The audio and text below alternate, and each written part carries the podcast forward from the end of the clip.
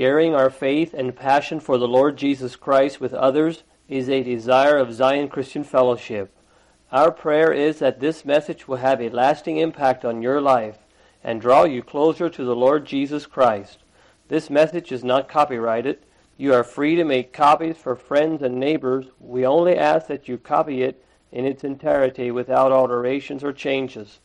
Now unto the King eternal, immortal, invisible, the only wise God, be honor and glory forever and ever. Amen. Well, greetings to everyone in precious name of Jesus, that uh, great shepherd of the sheep. I'd invite you to turn with me to Romans chapter 12 this morning.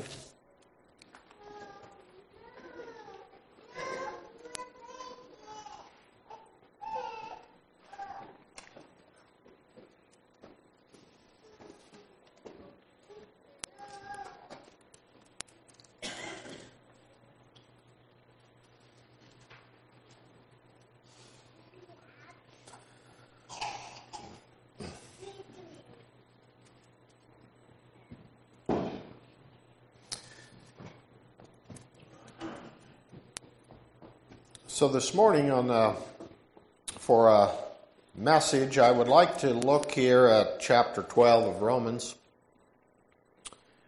Uh, but I will give you a bit of background before we get into the message. The uh, I guess it's turning into a series at least, uh, asking the question or answering the question or statement, why do we identify as Anabaptists? And I've had two messages on that and had some requests for continued messages. And so I've been a bit uh, conflicted in my mind as to which direction exactly it should take. So this morning, when we look at Romans chapter 12, the question that we should try to answer in our mind is what does a real Christian look like? And I believe that was one of the central issues in the what the time we think of as the Anabaptist days or the Anabaptist Reformation. It's often referred to as the Reformation in 1517, and then the Swiss Brethren began in 1525, and for the next following decades would have been time known as the Reformation. And as you recall, I mentioned the book that refers to the Anabaptists as the stepchildren of the Reformation in that their beginnings they attributed and credited some of the early uh, Reformation leaders as, as kind of the catalyst for their direction and their understanding, but they went a good bit farther because they said just to try and reform the Roman Catholic Church is not enough. We must go to the truth to the source. And they saw themselves as recapturing the vision and the direction or the, the principles of the early church. Not as starting a new religion, but trying to recover the truth. And in that search, they had to continually, by going to the scriptures, and being directed by the Word of God, they had to consider what does the Word of God teach us? Are we following what the Word of God says? Are we obedient to it? And what defines a real Christian? And if you can define a real Christian, you can also define what a real church would look like. Now, we could turn to a number of scriptures uh, for example, the Sermon on the Mount would be an excellent picture of what a real Christian looks like from the words of Jesus. These sayings of mine And those who follow them, who, those who obey them and do them, are the real Christians. Those who do not do them, they may hear them, but they do not do them. That's for our memory work for the next time. That man is like one who builds his house on the sand, and it will come to ruin.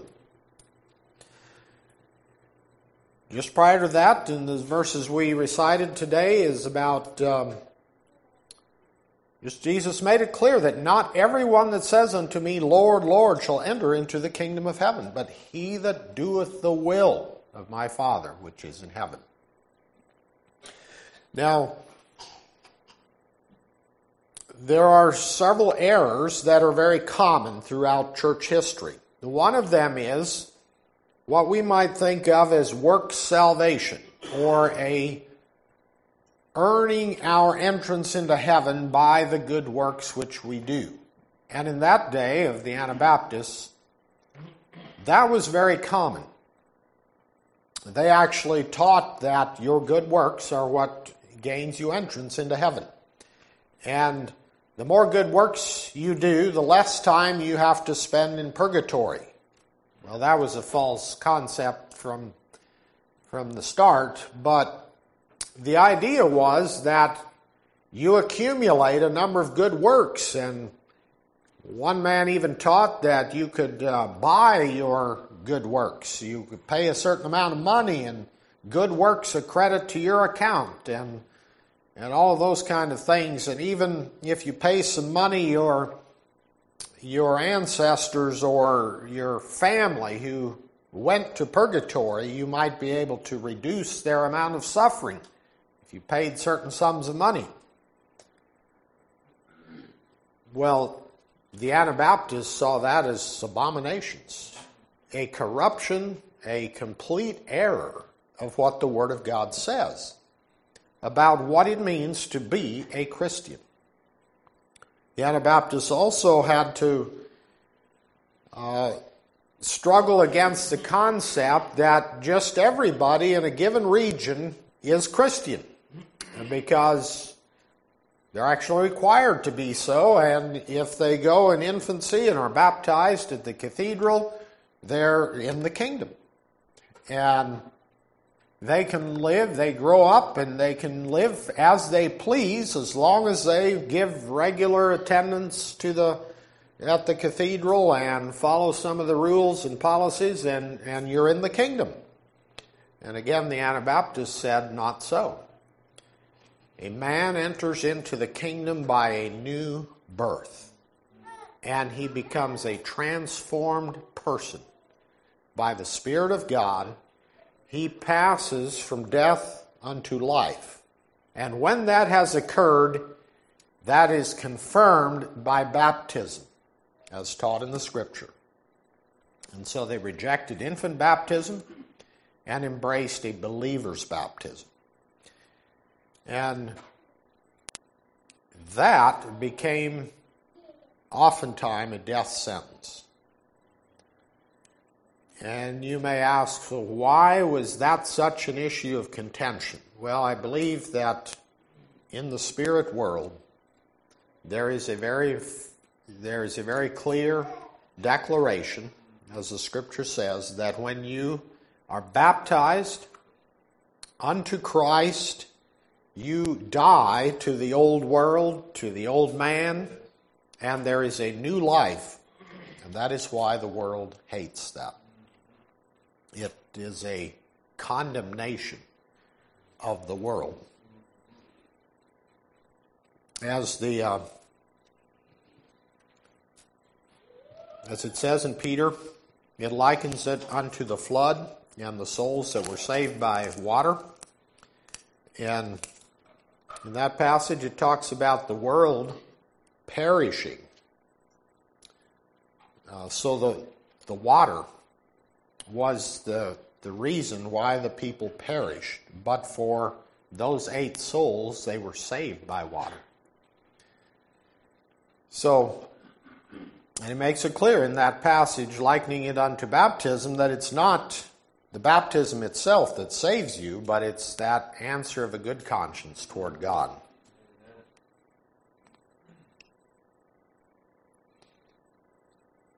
Now, if we want to identify as Anabaptists, which we do, I think we want to, and I think we do right to identify as Anabaptists. However, claiming to be an Anabaptist or identifying as an Anabaptist is not what saves you. Not everyone that says, Lord, Lord, will enter into the kingdom of heaven. And so we, as the Anabaptists did, must also embrace this concept that we must constantly define what it means to be a real Christian. Let us love not in word, but in deed.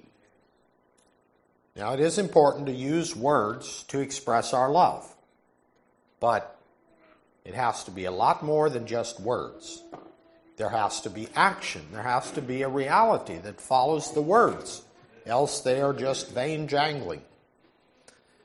So, what identifies someone as a real Christian? So, the message this morning is not so directly just about the Anabaptists as it is for us to do like they did search the scriptures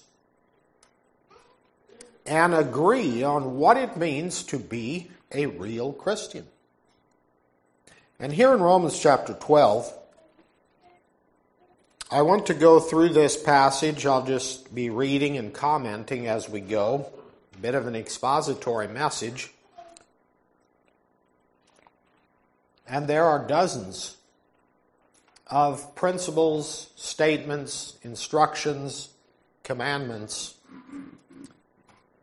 that there's plenty to go around for everyone this morning, from the youngest to the oldest. Something that could touch your life. But as we go through it, I would also like for us to keep in mind the big picture what we're looking at here is to define what it means to be a real Christian. Now, if you find yourself coming short on some of these, don't despair um, or think, well, this means I am not a Christian. Let me speak about that a bit because it's very important for us to be firmly settled that a person's entrance into the kingdom and their assurance of everlasting life is based on the work of Jesus Christ and what he has done to transform our old man into a new man. So these principles in Romans chapter 12 cannot be done in, in their entirety or or hardly in any way, by a carnal man, a man who has not been transformed, one who has not passed from death into life. The assumption here is that he's addressing brethren, those who have become believers, children of God, and joined together by that common faith of Jesus Christ. So,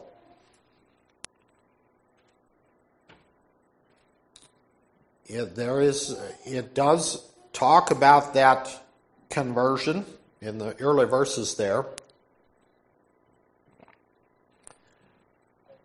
But these are not just things that we add on. Like uh, sometimes the term we uh, we turn over a new leaf. Well, that's not really Christian vocabulary. Uh, but the scripture does use terms like putting on the new man. Now, we cannot receive the new man or have the new man aside from the, the power of the Spirit of God working in a, in a life. But neither can we just say, well, I received the Spirit of God, and so I'm good to go. Everything, whatever I choose to do, is therefore fine. No. There has to be a diligence to walk in the principles of God. So let's go through here in Romans chapter 12.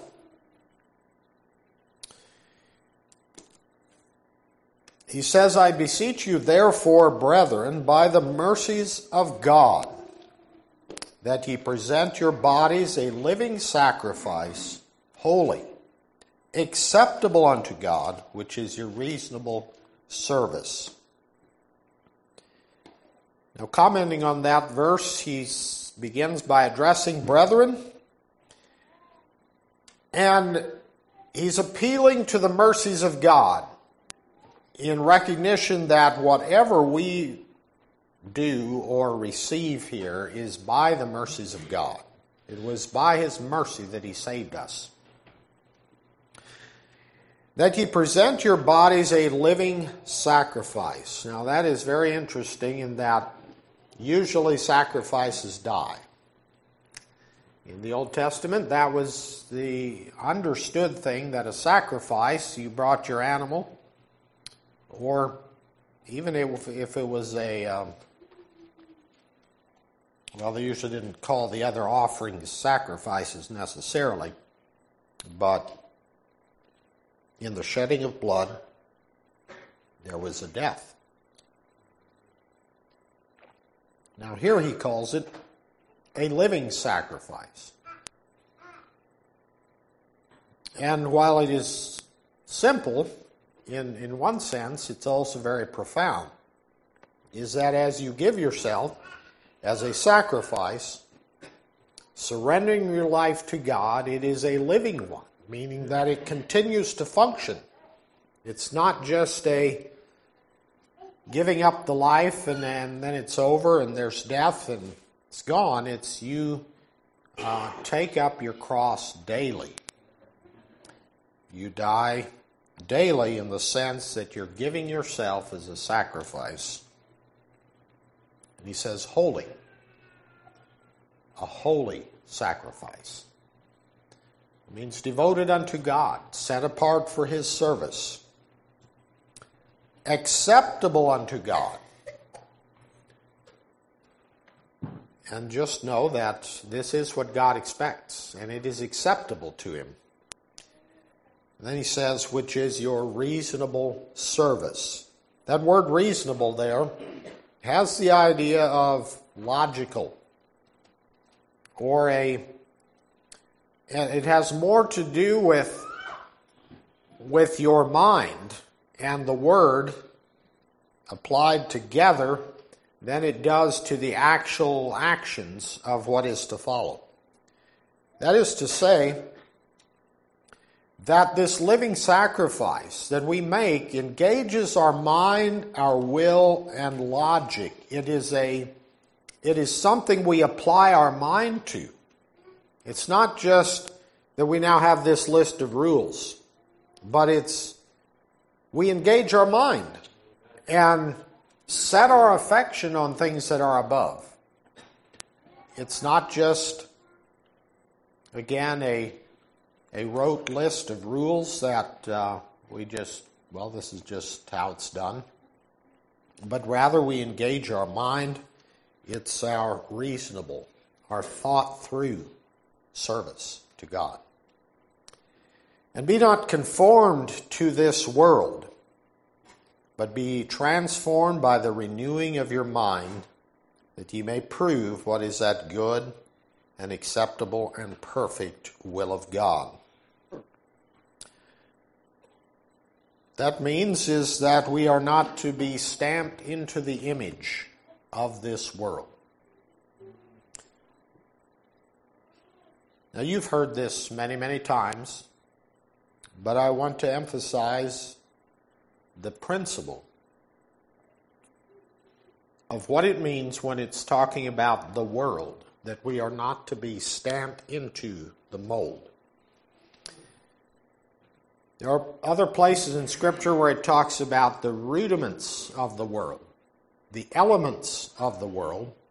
And what that means is those thinking patterns, those motivations and reasons by which the world decides to do what they do.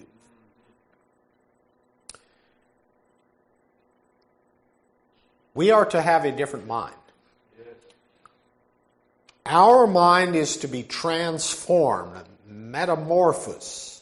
It's, it's like that caterpillar turned to a butterfly. It is a complete change of how we think. The elements of the world have to do with pride, the lust of the flesh, desires for pleasures, which lust of the flesh is, is linked intimately with that, and things like greed, hatred, anger. Those are the elements of the world. And when our life is transformed away from that, we no longer choose to do things because our flesh lusts for it. We choose not to do things based on pride. We do not let our lives be governed by anger. We, that is to be crucified. We no longer allow those elements of the world to stamp us into their mold. Now, you've heard that many, many times, but I just want to reemphasize that's what it means when it talks about not being conformed to this world. Let me just make that practical. Um, say clothing. And you've heard that many times that we're not to be like the world in our clothing. Well, I hope we understand that there's a lot more to it than just say, well, this piece of clothing is of the world and this piece of clothing is not of the world. Because they are, after all, elements or made of those, the, the things of the world you know, the, the actual fabric.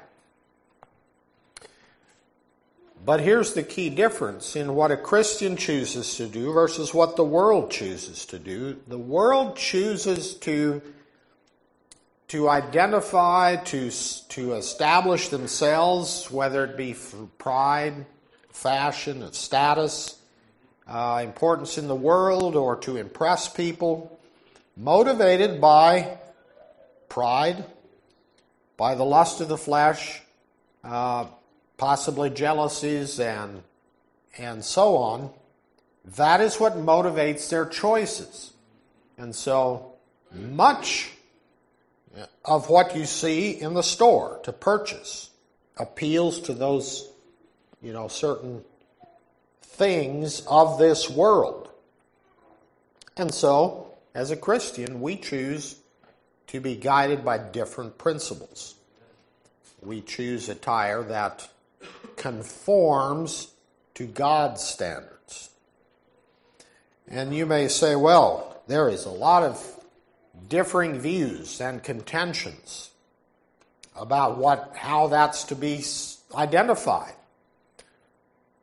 Well, that, that's true. I'll, I'll grant you that. But there are principles by which we need to abide in our choices, and as we'll see later, it talks about the importance of being of one heart and one mind. So there is a place for making some agreements together. What identifies as separate from the world?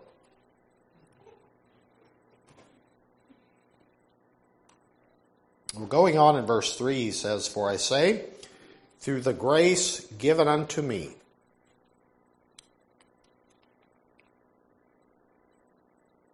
That every man that is among you not to think of himself more highly than he ought to think, but to think soberly, according as God hath dealt to every man the measure of faith.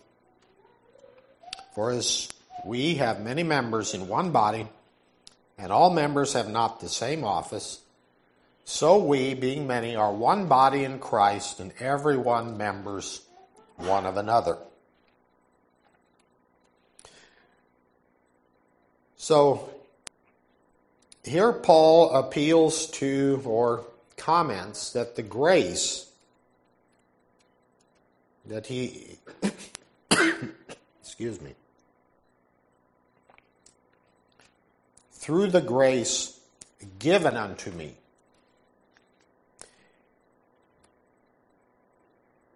he repeats that in verse 6 which we'll read in a minute but he's also says that it is given to us, this grace. So that connects back with the first verse where it says, by the mercies of God. God is the one who gives grace to be able to do what he asks of us. And in verse 3, he's making a clear statement about humility. All of our life should be guided by humility, not to think of himself more highly than he ought to think. Remember the elements of this world, not being stamped into the image of the world, because pride is of the world. It's part of this world system. Not to think of himself more highly than he ought to think. For as we have many members in one body, and all members have not the same office, so we, being many, are one body in Christ.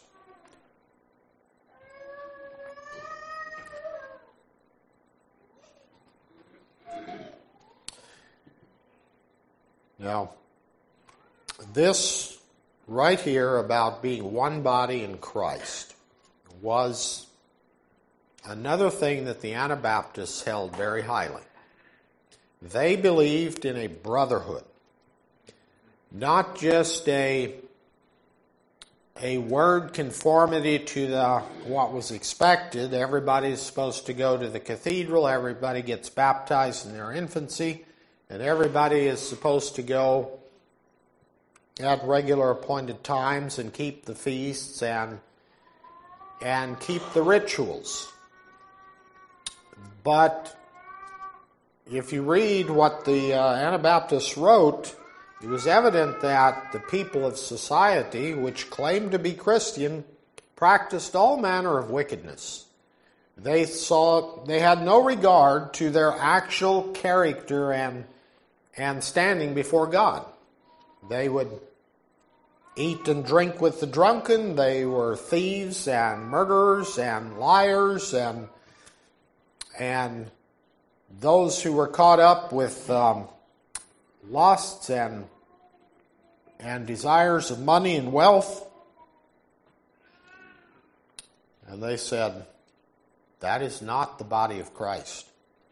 That is not those who are joined unto Christ and should be joined to each other. So they were firm believers in a brotherhood, a united body of true believers. Verse 6 Having then gifts differing according to the grace that is given to us, it's, it's given. Whether prophecy, let us prophesy according to the proportion of faith, or ministry, let us wait on our ministry. or he that teacheth on teaching, or he that exhorteth on exhortation. He that giveth let him do it with simplicity. He that ruleth with diligence, he that showeth mercy with cheerfulness.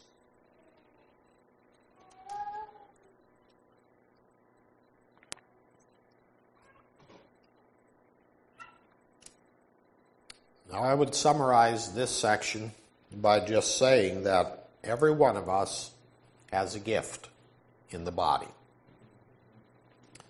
It's not just those who have been appointed to a certain task. It's not just those who are ordained to some office. Every one of us has a gift, or gifts, plural, that we should be exercising in the body. And what he's explaining here, I, I think his primary thrust here is that these gifts are to be uh, exercised and used with some uh, with some purpose and and diligence applied to it. He says um, ministry. Let us wait on our ministering, or let us let it um, let it have its work. Uh, let it be exercised. That, that's the idea here. And what is ministry? Ministry is serving, serving tables, the work of a deacon. But not just those ordained as a deacon, but those who are willing to serve, those who want to be the greatest in the kingdom. Let him be your minister. And you can minister one to another. Uh, it could be, as he says here, a uh, in verse 8, he talks about exhortation.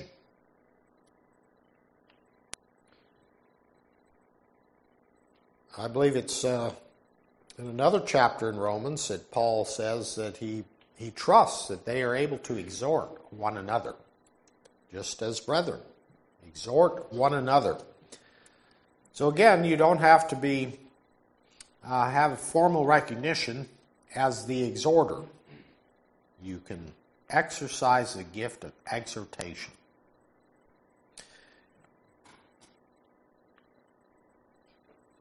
He that giveth, let him do it with simplicity.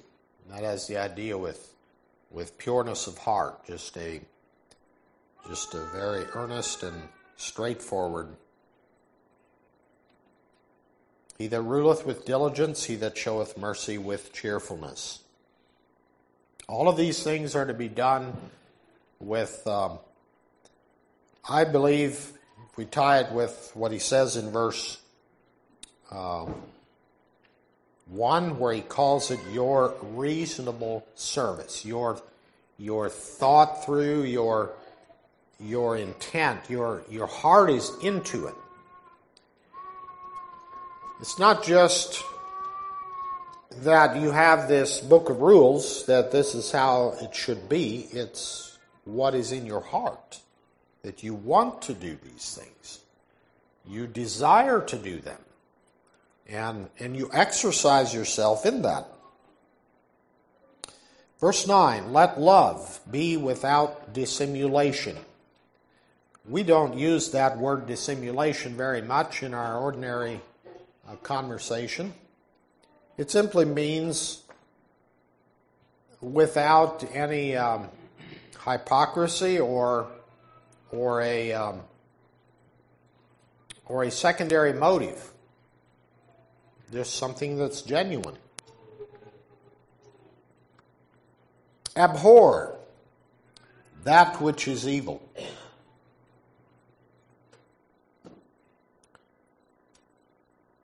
I wonder how often you have pondered that very instruction there. Do you all abhor that which is evil?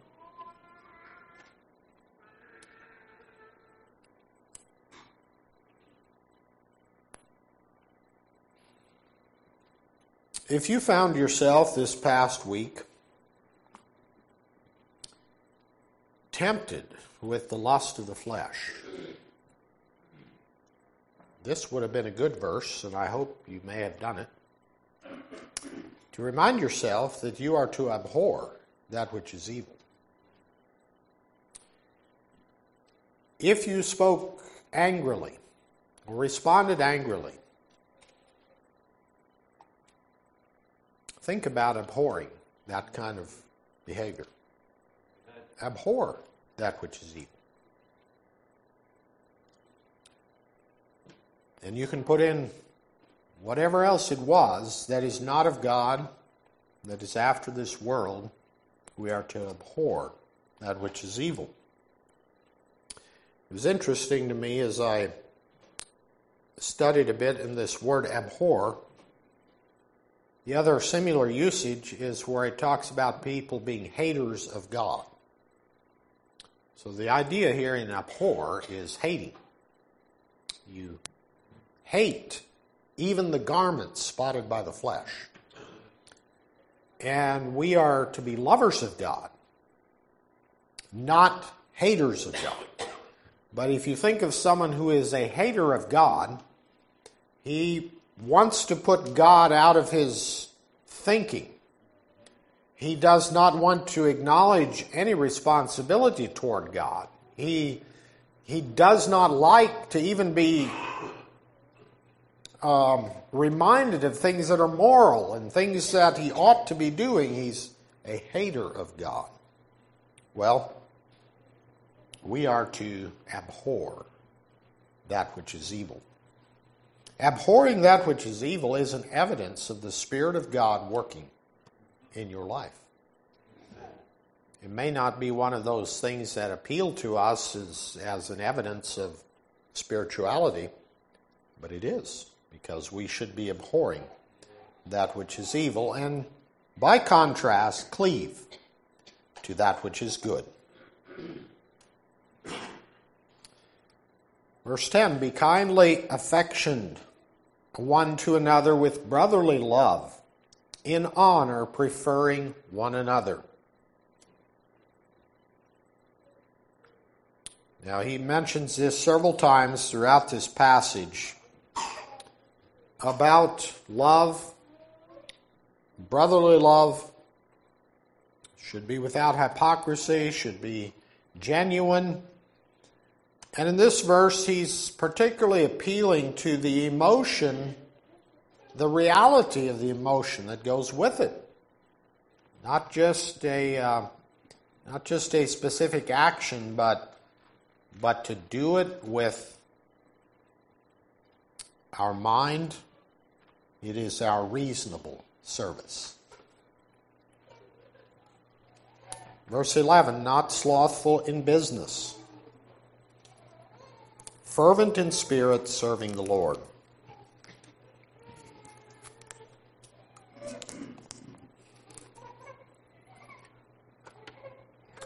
In another place, he says that what we find to do with our hands, we should do with, what does he say, uh, do with all our might?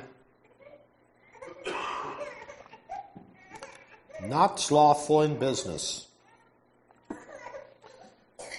Now, we may tend to think, as we use the term business, we think of the men who have a business. Well, your business could be anything you do for work. And that could apply to the sisters as well as the men. It doesn't mean business as in just an occupation where you're trading in goods or whatever, but that which is your realm of labor and service that you should not be slothful in.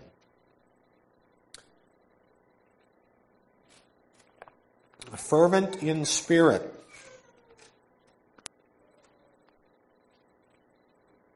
That is one of the marks of a true Christian. One who is fervent in spirit.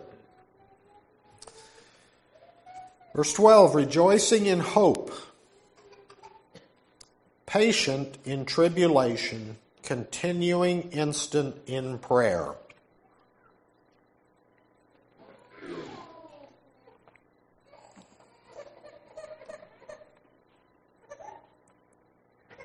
When you think of these several instructions here and apply it to our daily life, we might take example from the children of Israel, who it says these things happened unto them for examples to us. But God was not pleased when they complained about their difficult situations and circumstances. When they were short on water, they complained. When they found the waters bitter, they complained. Uh, when the way got hard, they complained. And when they got tired of the manna, they complained. And God was not pleased.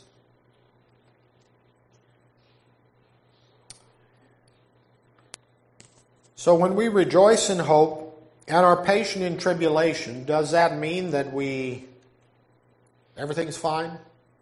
We have no troubles? Well, not really. What that means is that in spite of our troubles, we are able to rejoice in hope. And in spite of our tribulation, we exercise patience.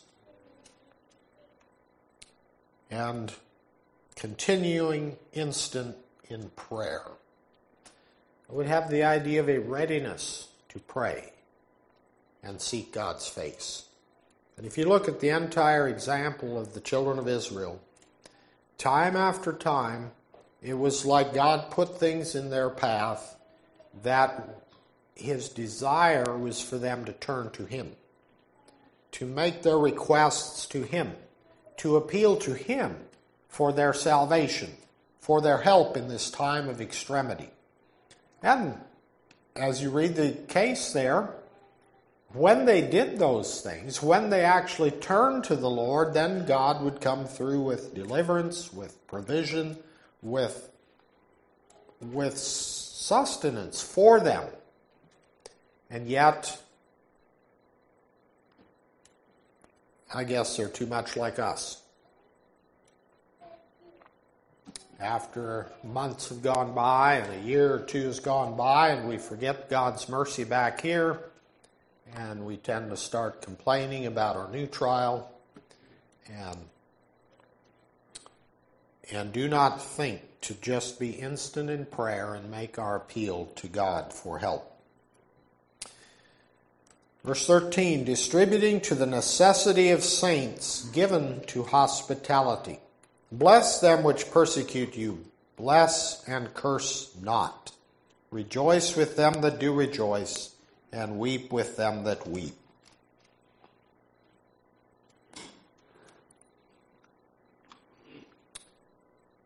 Distributing to the necessity of saints.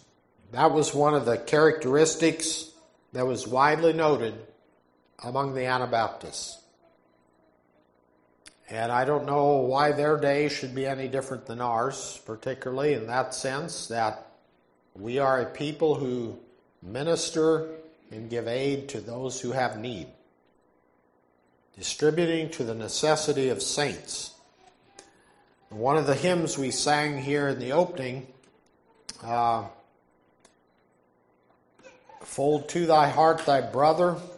And I'm sorry I can't quote all the all the lines there, but it does talk there about giving, giving aid to those who have need.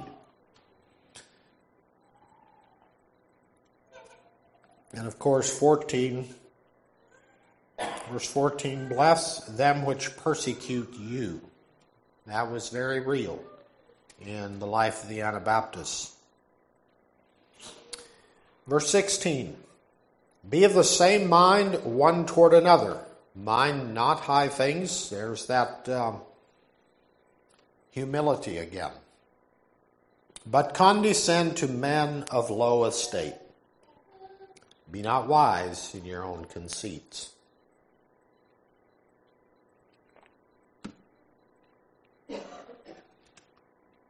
This would be good for us to remember that our manner of life, if we are of a more high minded um, it's pretty easy to pass by those who have need. Uh, and we don't even really think about it that we might be high minded. But if we live in such a way that we're way up here in our lifestyle, in our money, in our where we go and what we do. It'll be hard for us to even see or understand those who are of low estate.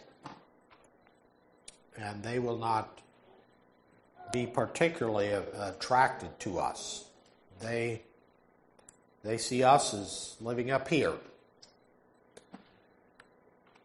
So there needs to be some reality to where we apply our thinking to how we can not mind high things, but condescend to men of low estate. Be not wise in your own conceits. Recompense to no man evil for evil, provide things honest in the sight of all men. Those who are persecuted suffer great evil, and the instruction here is to not recompense evil for evil. Verse 18 If it be possible, as much as lieth in you, live peaceably with all men. That includes those who are not of our assembly or not even Christian. There may be times when it's not possible to be much at peace if they um, they might not be so minded, but as much as is possible on our part, we should be living peaceably with them. Dearly beloved, avenge not yourselves, but rather give place unto wrath. For it is written, Vengeance is mine, I will repay, saith the Lord. Therefore, if thine enemy hunger, feed him. If he thirst, give him drink. For in so doing thou shalt heap coals of fire on his head. Be not overcome of evil, but overcome evil with good.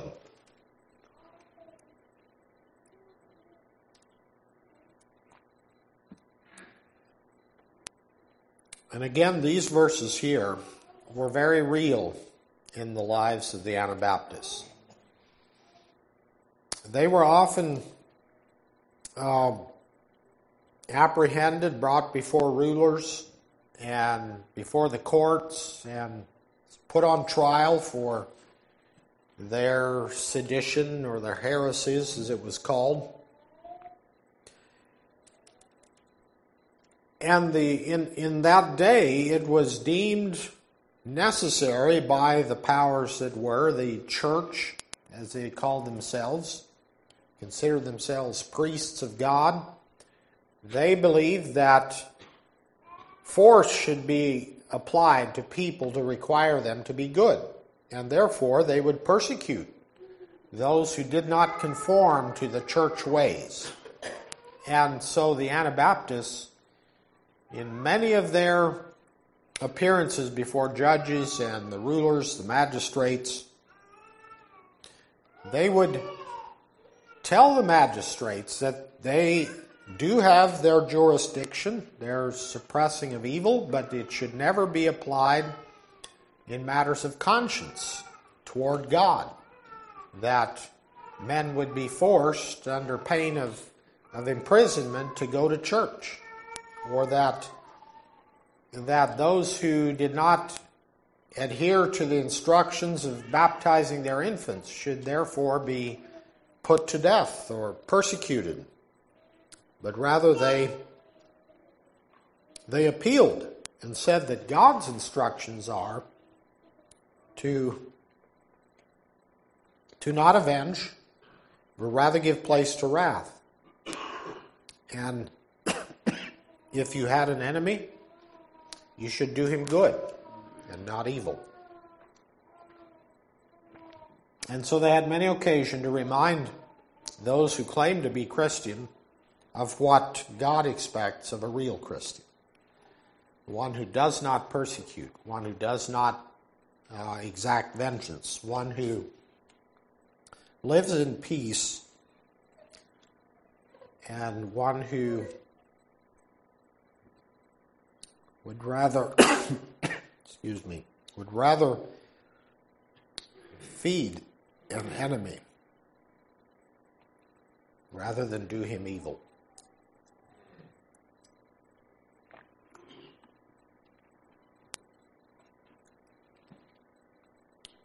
So, what is a real Christian? That was the question that they had to answer time after time. And not just, it was not just an exercise to, so that they could give an account when they stood before the judge. Their concern, first of all, was that they might prove what is that good and acceptable and perfect will of God. How does God want us to live? God wants real Christians. He wants real brethren who dwell together in unity and those who have been transformed by the renewing of their mind. Those who have passed from death unto life. And all of these things that we read here.